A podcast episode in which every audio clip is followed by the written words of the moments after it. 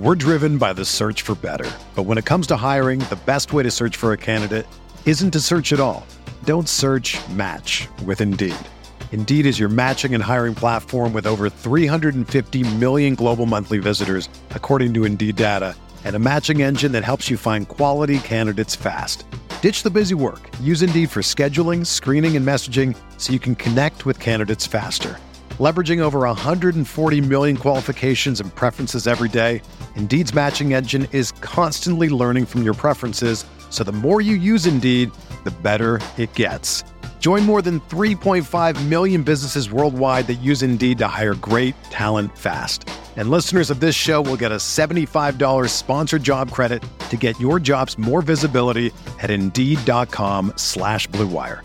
Just go to Indeed.com slash Blue Wire right now and support our show by saying that you heard about Indeed on this podcast.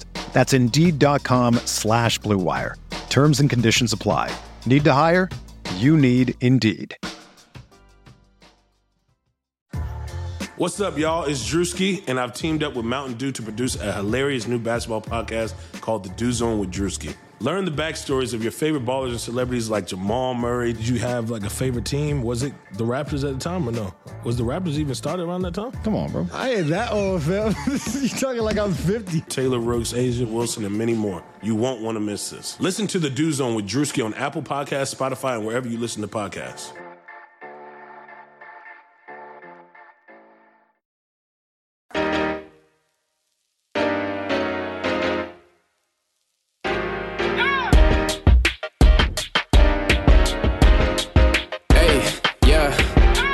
Feel like Kobe in the fourth quarter. This is the Dane More N B A podcast brought to you by Blue Wire Podcasts. Your we're just kidding. We're not making any trades podcast. Put that one on their bingo card. Nothing. No moves at the deadline for the Timberwolves. twenty-seven teams made a trade. The Timberwolves did not. Am I shocked by that? I don't know. I mean, Kyle and I talked about the possibility of this last night, but I think if I'm being honest, I did expect something, you know, even if it was very small, you know, Vanderbilt, Layman, something like that. But but Gersson Rosas and company in the front office, they they kept the powder dry. And on tonight's pod, we're gonna get into why.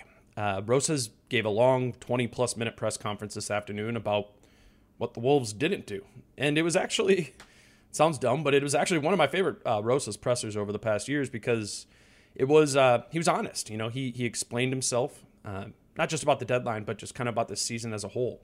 You know, why this team is ten and thirty-three. And, I mean, with that, you just kind of have to be honest, right? Like, he, he didn't just talk about the potential of this roster or make excuses for the record and the way it is. I mean, that, I think he was smart. He knows that that stuff would feel kind of played out. And instead, he used, he used words like failure, talking about kind of how the power forward position has come together. And he talked about how the point guard position, quote, hasn't been good frequently this season. I think for me, at least, like, when you admit what clearly hasn't worked, it makes it easier for me to hear you when you do talk about positives. And, you know, I mean, Rosas just, he acknowledged the full picture exists, that some of it is nice and that some of it is gross. So I'm going to kind of roll through some of those more relevant sound bites from that presser, like I often do in the, you know, in the post game pods, and then, you know, kind of let you know what I take from from the commentary that Rosas gave. And the place to start, and it's where the press conference started, is is just kind of with the question of what the hell, you know, thought you were a big trade guy. Chris Hine of the Star Tribune, he teed it up a little bit neater than that, but Chris did highlight the fact that Rosas has stated in the past that trades are the main way that this team can change their roster. It's the way they're going to build. And here's what Rosas had to say to that. What led into the decision not to pull the trigger on any moves this year? Yeah, no, you know, trade is a major vehicle of our team building, uh, but considering that we've done nine, ten trades over the last eighteen, twenty-four months, uh, there is a period of time where you got to see what you have and you have to evaluate it. Uh, I don't think there's any other team that's more aggressive than us in the N B A in terms of pursuing opportunities. Uh, but at the same time, the reality of it is the purpose behind the trade, uh, why you do what you do. Uh, I think we've been very aggressive and productive in the past with that. uh, this deadline, like every deadline, is different. Uh, we pursued all all the options that were available. Uh, and in a lot of ways, uh, you have to have a reason to make a trade. You don't make a trade for the sake of making a trade. Um, I, I like the group we have. Um, I, you know, we haven't seen this group together enough, uh, starting with our best two players and everybody else. Um, and that played a big part in it. Uh, we want to see what we have in order to make uh, the best educated decisions we can make. It is a fact that this team's path to change the roster is through the trade market. Not only will they not have cap space anytime soon, they are already up against the luxury tax and on their way into the tax for next season. They they cannot go out and sign any big name free agent this offseason. It's literally impossible, even if that player wanted to sign here. And right now they can't even go out and get a same a small, you know, player with the mid-level exception, because doing that will rocket them another ten million dollars into the luxury tax. So trades are the avenue, or major vehicle, as as Rosa said, to to build out this team. And they didn't make any trades. So the question is why? You know, why didn't they make a move?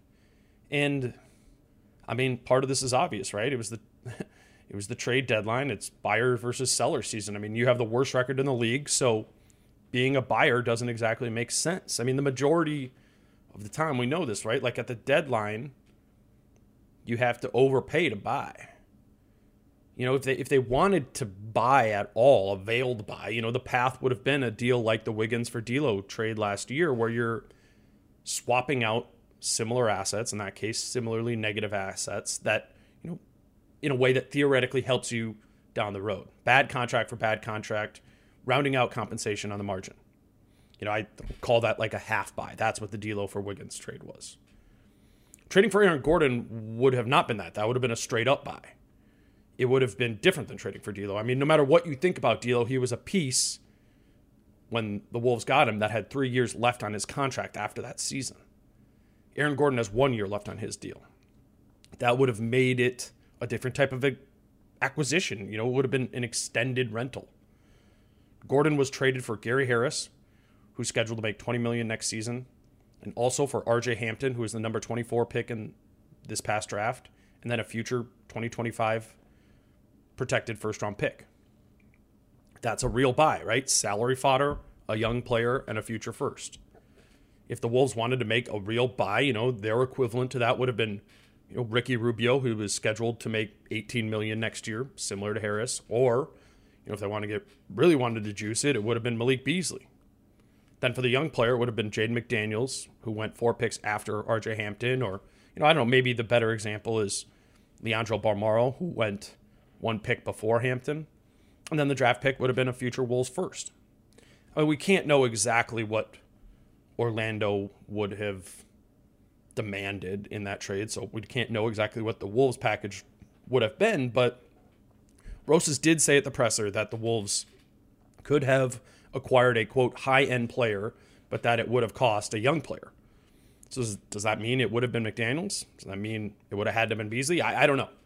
You know, That's just that's just what the, the deal would have been there, and you're giving up a lot. But that's a full buy. The half buy option, in theory, would have been a trade for John Collins, right? There's a framework there for a half buy that would have made some sense on the surface, you know, similar to how the Wolves swapped out similar value players in Wiggins for D'Lo. Like, theoretically, the Wolves could have swapped Beasley for Collins. But much like Wiggins for D'Lo, you know, the Wolves would have been getting the more valuable asset there. They would have had to pay additional compensation in the half buy for Collins. So what would have that been? You know, would McDaniels have done it? Obviously, we've talked about this. I know there's the report out there that Beasley and a, a first would have done it, but from what I've heard, Atlanta was not interested in that, and that the reported deal was would have required a third team to make the values match up. Either way, the Wolves didn't make that half buy happen because they weren't they weren't willing to pay the additional compensation in addition to Beasley to get Collins back. You know, paying for Collins would have been a half buy because because it would have been more long term, be, simply because you get Collins's rights at the end of the season. Unlike Gordon, who again just had one more year, you know, you land Collins, you get the right to retain him in free agency to match any offer. So you're talking about four more years of Collins after this year, three more than Gordon would have been. But obviously that trade didn't happen either. So so why, right? Gersson Rosas said that power forward was their main target and that they aggressively pursued it. But when Britt pushed him on that, Rosas also said that, you know, the supply of available power forwards out there was less than the demand. And I'm rusty on my economics, but I'm pretty sure that translates to the price being too high. So I think, you know, that just success, suggests that it would have taken a ton, or would have taken, you know, the more high end upside, high end of those trades, the McDaniels and the Beasley part of it, to get a deal done. But beyond Rosa's answer to that part of the question about the power forward thing, he really, he went into the power forward position as a whole, and I, I found this in- answer to be pretty interesting. Gersson, at the beginning of the season, uh, you were kind of restless about the status quo at power forward. And I'm wondering, a lot has happened since then. You know, uh, Vanderbilt has played more. McDaniels has played more. You've got a new coach. Uh, Wancho's uh, come back a little bit more. And there's been a lot of changes in some respects stylistically around the league. And I'm wondering what your take is now. Do you think that on the roster right now, you're able to better address uh, the needs you see at power forward than you saw at the beginning of the season? Britt, that's, you know, I think that was a, probably our, our biggest priority going into the trade deadline. And uh, to your point, uh, you know, we, we try to develop the answer to that question internally through our roster. I think we've shown signs of potential, but we've also shown signs of failure. Uh, I've been focused on making sure that we can get a frontline guy, um, a, a guy that, that is, is an upgrade to what we have. Uh, if we can't develop it internally. Uh, I think Jaden has made it a little challenging uh, with his versatility and his ability. He's got, the, he's an enigma, man. He's, he's probably a two guard in body and a forward in game defensively. Uh, but can we get his physicality up? Can we get uh, his body to a level where he can withstand that? I think one of the unique things, and I'll reference last night, but that guy can defend anywhere on the court. Um, which gives us a lot of versatility. And uh, whether he's going to be a long-time four or a three, um, it gives us an opportunity to match him up with somebody that uh, he can complement, whether it's K A T or uh, or another four. But uh, power forward was a big priority for us. There was a it was uh, the supply was not as high as the demand, uh, which you could see in some of the trades that took place. Uh, and I think that speaks, and Britt, you'll appreciate this, but I think it speaks to where the game is going uh, in terms of, you know, what is a power forward in this modern game? And uh, are we seeing the early cycling of the two bigs back? And what does that mean for basketball? Um, and we've studied all of that. Our staff, from a basketball perspective, from an analytical perspective, are looking at all of that because you don't want to be behind. You don't want to be behind. Now, I wouldn't say that was a full-on indictment of the way the team is being built, but that is certainly offering up the possibility that you are reassessing the plan that has been in place at the power forward position since Rosas took over and traded away Dario Saric. You know, from Covington to Wancho to Layman to Okogie, you know, back to Wancho. The small ball plan at the floor just hasn't worked at all for the Wolves these past two years. And that answer sounds like Rosas not only acknowledging some of that failure, but a willingness to kind of reconsider that blueprint as a whole. Now, the complicating factor here, which I think is fair, as Rose has mentioned, is McDaniels. He is the most intriguing power forward on the roster. That's fair. He does seem like he has a real shot at being legit in that role. Yet at the same time, McDaniels is definitively a small ball option at the four. I think that is part of their hesitation in making a move to acquire a power forward today.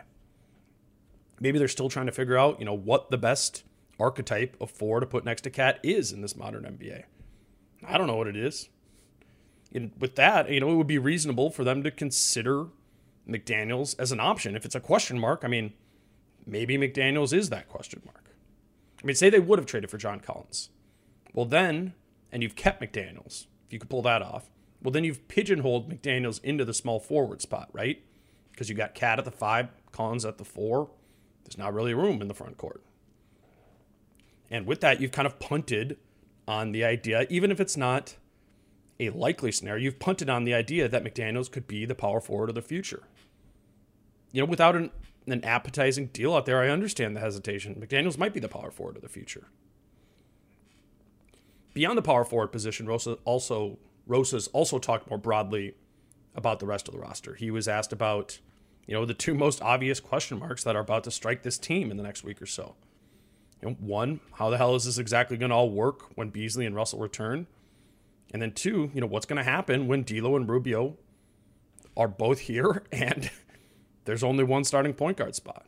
So the looming question in the next, you know, seven to fourteen days is what this group looks like when it starts to become top heavy with four players that have all shown to be high usage players. You know, how will the returns of Beasley and Russell not only fit, but impact the, you know, the pretty critical development of Anthony Edwards? Rosas spoke to this when he was asked by Chip Scoggins of The Strip about it. Uh, Gersson, earlier you said that the recent development of Edwards was critical and changed the dynamic of the team. Now that you're going to be adding and Russell and Beasley back, how do you not disrupt what you're seeing from Edwards? Uh, I think Coach has spoken to this, Chip. Um, you know, when you have the need as a young player and uh, and is showing the ability to produce at a high level that's beyond his age, beyond his experience for sure, but that doesn't necessarily mean it's efficient. And our goal for him to be the best player possible is to become an efficient player, because uh, that's what's going to drive his success and our success at the highest level. Uh, but it will change, and I think it'll be good change. Uh, the ability to have a shooter at the level that Beasley is, with his ability to impact the gravity of the floor, it's going to simplify the game for Ant. It's going to make the game simpler for Cat uh, and for D'Lo as he comes along. So, and that's what we want to get to. Uh, systematically, we have to be a team where we, we can't maintain success.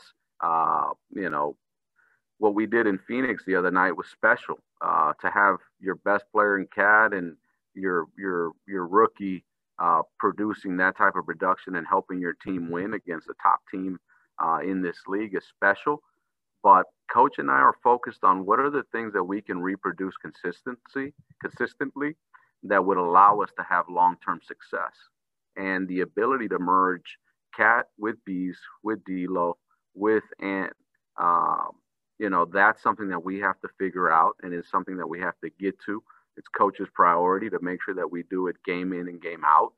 Uh, we have to make sure that we're competing together at a high level. Again, in that answer, I appreciate the honesty. You know, that is the acknowledgement of Edwards' inefficiency that does come alongside the flashes of his brilliance, right? There's a There's a glass half full and a glass half empty way to look at how Edwards, who clearly is a player most comfortable in a high volume role, will respond to two players infringing on that usage that he craves. You know, I, I think back to the fourth quarter of that Thunder game where the Wolves blew the lead down the stretch as the offense just went through D'Lo possession after possession, you know, occasionally including Beasley. Well, Edwards was also on the floor in that fourth quarter and he got one touch. The balance that Rosas is talking about, it didn't work, you know.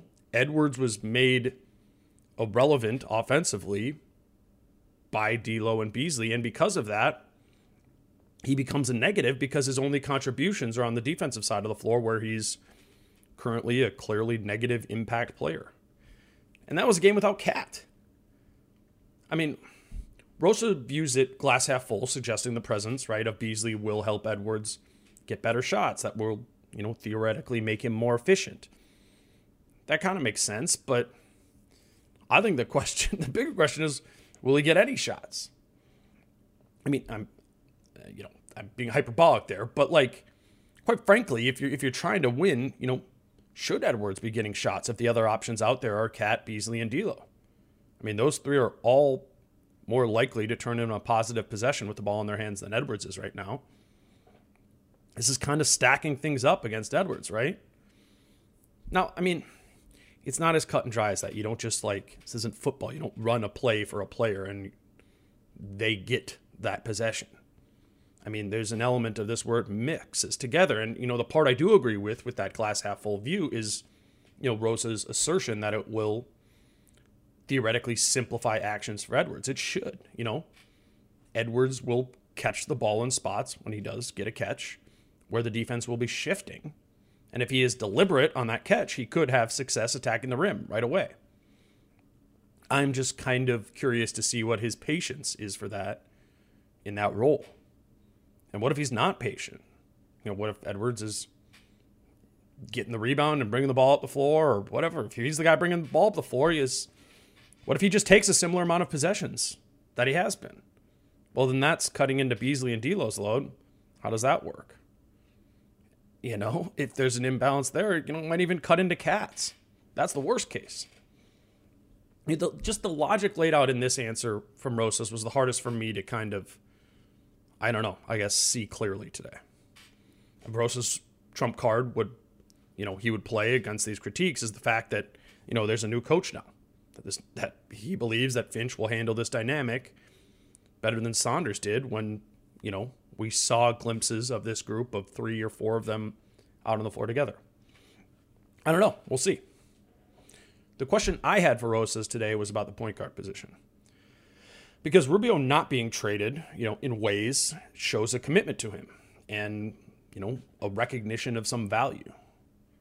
But D'Lo's return also muddies the water there as well, right? Like, Rubio has played far better these past twenty games where, where he's been the starter. eleven points, eight assists, three rebounds per game, thirty-seven percent from three, fifty percent from two. Pretty good point guard there. But he became the starter because D'Lo got hurt. When D'Lo was healthy, Rubio was awful. Six points, six assists, three rebounds per game, nineteen percent from three, forty-one percent for two, from two for Rubio. You know, how much of that was on Rubio and his own conditioning and his mental engagement versus how much of that had to do with Russell, that's pretty impossible to quantify. But what we do know for sure is that Rubio played worse back then. And beyond that, we know even more that when Rubio and Russell shared the floor, it was particularly awful. Rubio and Russell shared the floor for one hundred forty minutes in those first twenty-two games of the season, and they had a net rating of negative twenty-two point three in those minutes. The offense was awful. The offensive rating was ninety-seven point five, and the defense was equally bad. Defensive rating of one nineteen point eight. If not trading Rubio is an acknowledgement of his value, what does that mean when we also know that Rosas views Russell as extremely valuable? That was my question for Rosas. Gersson, at the beginning of the year, we talked uh, about D'Lo and Rubio both playing next to each other, and, and Ricky's really come on here the, the past twenty, twenty games or so. What is what is your like outlook of the, the point guard position, and then specifically the two of them playing together going forward? I think early on, unfortunately, uh, and, and, and you guys are, are you know, are, are tuned in, like the returns weren't good. Uh, and partly you, you can have a million and one excuses, but at the end of the day, it wasn't good. It wasn't good offensively. It wasn't good defensively. Uh, we like having multiple ball handlers on the floor at all time. Um, and there might be uh, some experimentation with that. Uh, but the key factors have to be, we have to have enough defense on the floor to get stops, because those two ball handlers have to create transition opportunities. And when you're not getting stops, uh, that means you're playing more in the half court. And if you don't have the right personnel in terms of shooting on offense or defense on the defensive side of the ball, you're going to get exposed. So to be fair uh, to Ricky and to D'Lo, it took them a little bit of time to get their rhythm, uh, to get together. Now that they're at a better place, uh, you know, once D'Lo gets back, I think we'll look at it, just because, hey, we're in a season where we've got to we've got to figure out what we have, what works and what doesn't work in order to move forward. Uh, so we'll look at it. But Dane, to your point, a lot of early returns were bad. Uh, we like the variability of uh, of multiple ball handlers and creativity, but uh, you know, a lot of that now with the development of um, Anthony Edwards, I think we'll get a lot of that uh, without having to have two point guards on the floor. And Ant's at this stage, his ability to rebound uh, and physically to do things defensively that those guys can't might help us. So uh, as you know, Dane, we're always exploring. We're always looking for advantages and opportunities where uh, we can we can play to our strengths. So we'll explore some of it, uh, but I think early on uh, it was very unsuccessful uh, for a multiple multiple number of reasons, and we've tried to address that as we as if we try to do that again. Pretty big indictment of that pairing by Rosas there. I mean, you like the honest assessment, but yikes. I mean, that sounds a lot like Rubio and D'Lo won't be sharing the floor much. And even if they do, it sounds like a, what the heck, we have the worst record in the league, might as well try stuff experiment. I mean, really, it just sounds like Rubio's just going to kind of take the scraps of the backup point guard minutes, right? Like, what does that look like? Russell was playing in the low thirties of minutes before he went out. I mean, I'd, I'd expect him to get back to that once he's ramped up. And Finch has actually been playing the best players a lot more than Saunders was. So we're talking about, you know, twelve, thirteen minutes of backup point guard time available per game. I mean, if so, twelve, thirteen minutes per game is a tough pill to swallow for a player that's making seventeen million dollars this season. Rubio's also making eighteen million dollars next season. Same roster. Like, if D'Lo is still here, that's the same role again for Rubio next year, right? I mean, it kind of feels like the only way to salvage Rubio's contract is to find a way for those two to share the floor a decent amount. Or your only other path to salvaging it is by trading Rubio in the offseason. I'm, I don't know. I don't really see more paths than those two. Yes, I mean, Rubio survived the deadline. That means something. But I'd be hard-pressed to name another player on the roster who's going to be under contract for next season who seems less likely to be on the team when next year starts. I mean, how does this not signal that he's the most likely to be traded? Dumping Rubio in the offseason if you can find a team who has eighteen million dollars in cap space and wants him? I mean, that's that's a task. I mean, that would probably be the most logical way to get out of next season's luxury tax if you can do that. I mean, I don't know. Things are just really stacking up against Rubio, and I don't know. It's just making that whole move to trade for him in the first place make less and less sense. I mean, Rubio, right? He was traded for James Johnson on draft night, and, you know, the picks kind of swapped around a little bit. Well, James Johnson's expiring, now expiring salary was traded to New Orleans today in, you know, the package for J J Redick because it had some value in the fact that it was expiring. You know, it's it's tough to say that that wouldn't have been a better scenario, having Johnson, than having Rubio on the books for next year. I mean, even if you didn't want to trade for Redick, Johnson would at least be expiring. I mean, I don't know. Maybe something can be salvaged here, but it's looking more like a lose-lose, and I don't I don't like to use the word unfair, but it just, I don't know, like Rubio's played kind of well, and now you're in this spot where there's just kind of a wall, and it's a wall you signed up for. I don't know. It just, I guess it's unfair, but that's the business of it. All right, that's all I got for you tonight. Um, I will be back after Friday night's game against the Rockets to break down these new look Wolves, same look Wolves, whatever. At least Beasley will be back for Saturday, and we'll we'll have something new to look at, you know, then. This is the squad, you know, and knock on wood, they'll they'll all be back soon. We'll, we will get to see them. It will kind of feel, it's kind of cliche to say, but like, you know, Beasley and Russell are the players they kind of are acquiring. You know, by and by making no moves other than that, Rosas is betting pretty heavily on the notion that this group at least looks like it makes sense out there for the rest of the season. It's a big bet, and it'll be fascinating. It'll be a fascinating bet to track. I will talk to you Friday night. Until then, I'm Dane. Peace out. How I'm feeling, man, I hope it never stop, yeah. Green and hard so you can find me in the crowd, yeah, yeah. Don't let standards ever